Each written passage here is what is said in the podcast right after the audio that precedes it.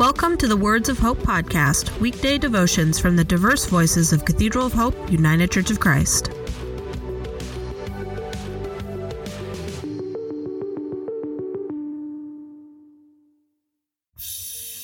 The devotion for today, Monday, October 31st, 2022, was written by Dan Peeler and is narrated by Beth Wilson. Today's words of inspiration come from 1 John chapter 4 verse 18. There is no fear in love, but perfect love drives out fear, because fear has to do with punishment. The one who fears is not made perfect in love.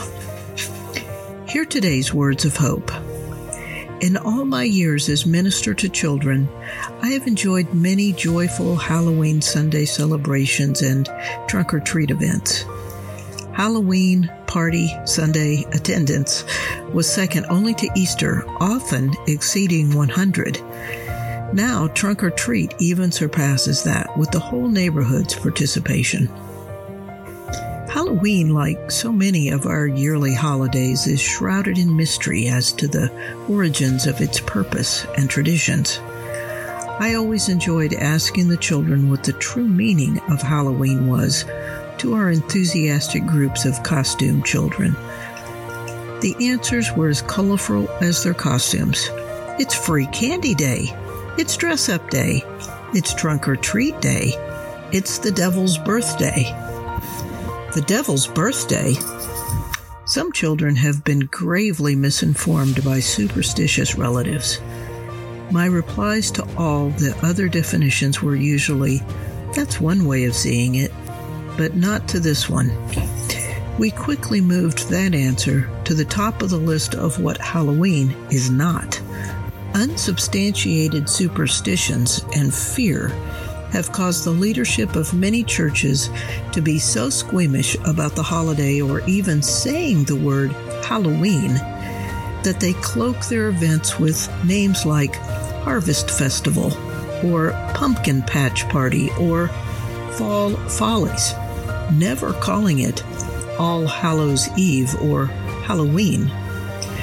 The truth is, All Hallows Eve is a Christian holiday abbreviating Hallows Evening to Halloween still reminds us of what the holiday is about. It is the evening before All Saints' Day. Saints are considered to be hallowed or holy. This is the eve of their feast, which many churches observe as a solemn but celebratory day of remembrance. Now, let's consider the origins of all the other traditions we still preserve, usually without having a clue as to why. Costumes. In the Middle Ages, the villagers would dress in outrageous, scary regalia and make lots of noise to clear the area of evil spirits or demons and cleanse the way for the following day's entrance of the saints. Candy at the door the upper class would award gifts of a baked confection called soul cakes to costume children who knocked on their door in exchange for the children to pray for their prosperity now and their immortal souls later. Carved pumpkins.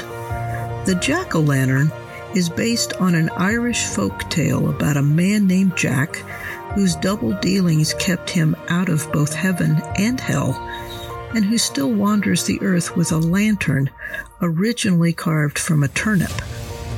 In the United States, the turnip was replaced by the much larger pumpkin, much to the delight of pumpkin farmers everywhere.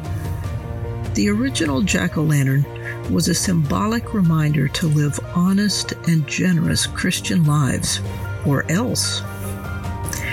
These and countless other Halloween traditions reflect the medieval fear based origins that we still recall as we carry our lighted pumpkins door to door for treats and dress like ghosts, goblins, and politicians.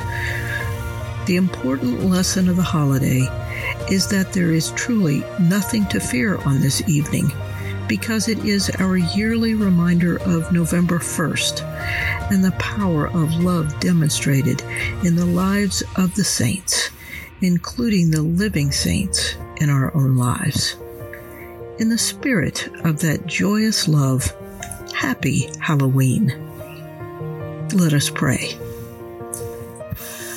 Loving God, may the traditions of Halloween help us to remember that this is an evening to have no fear of the evils of the world, which are powerless over your perfect love.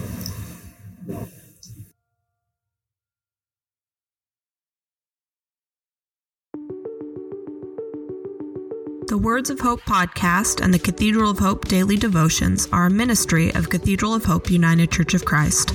To support this ministry, please subscribe to and share this podcast, follow us on social media, and donate through our website at cathedralofhope.com/give.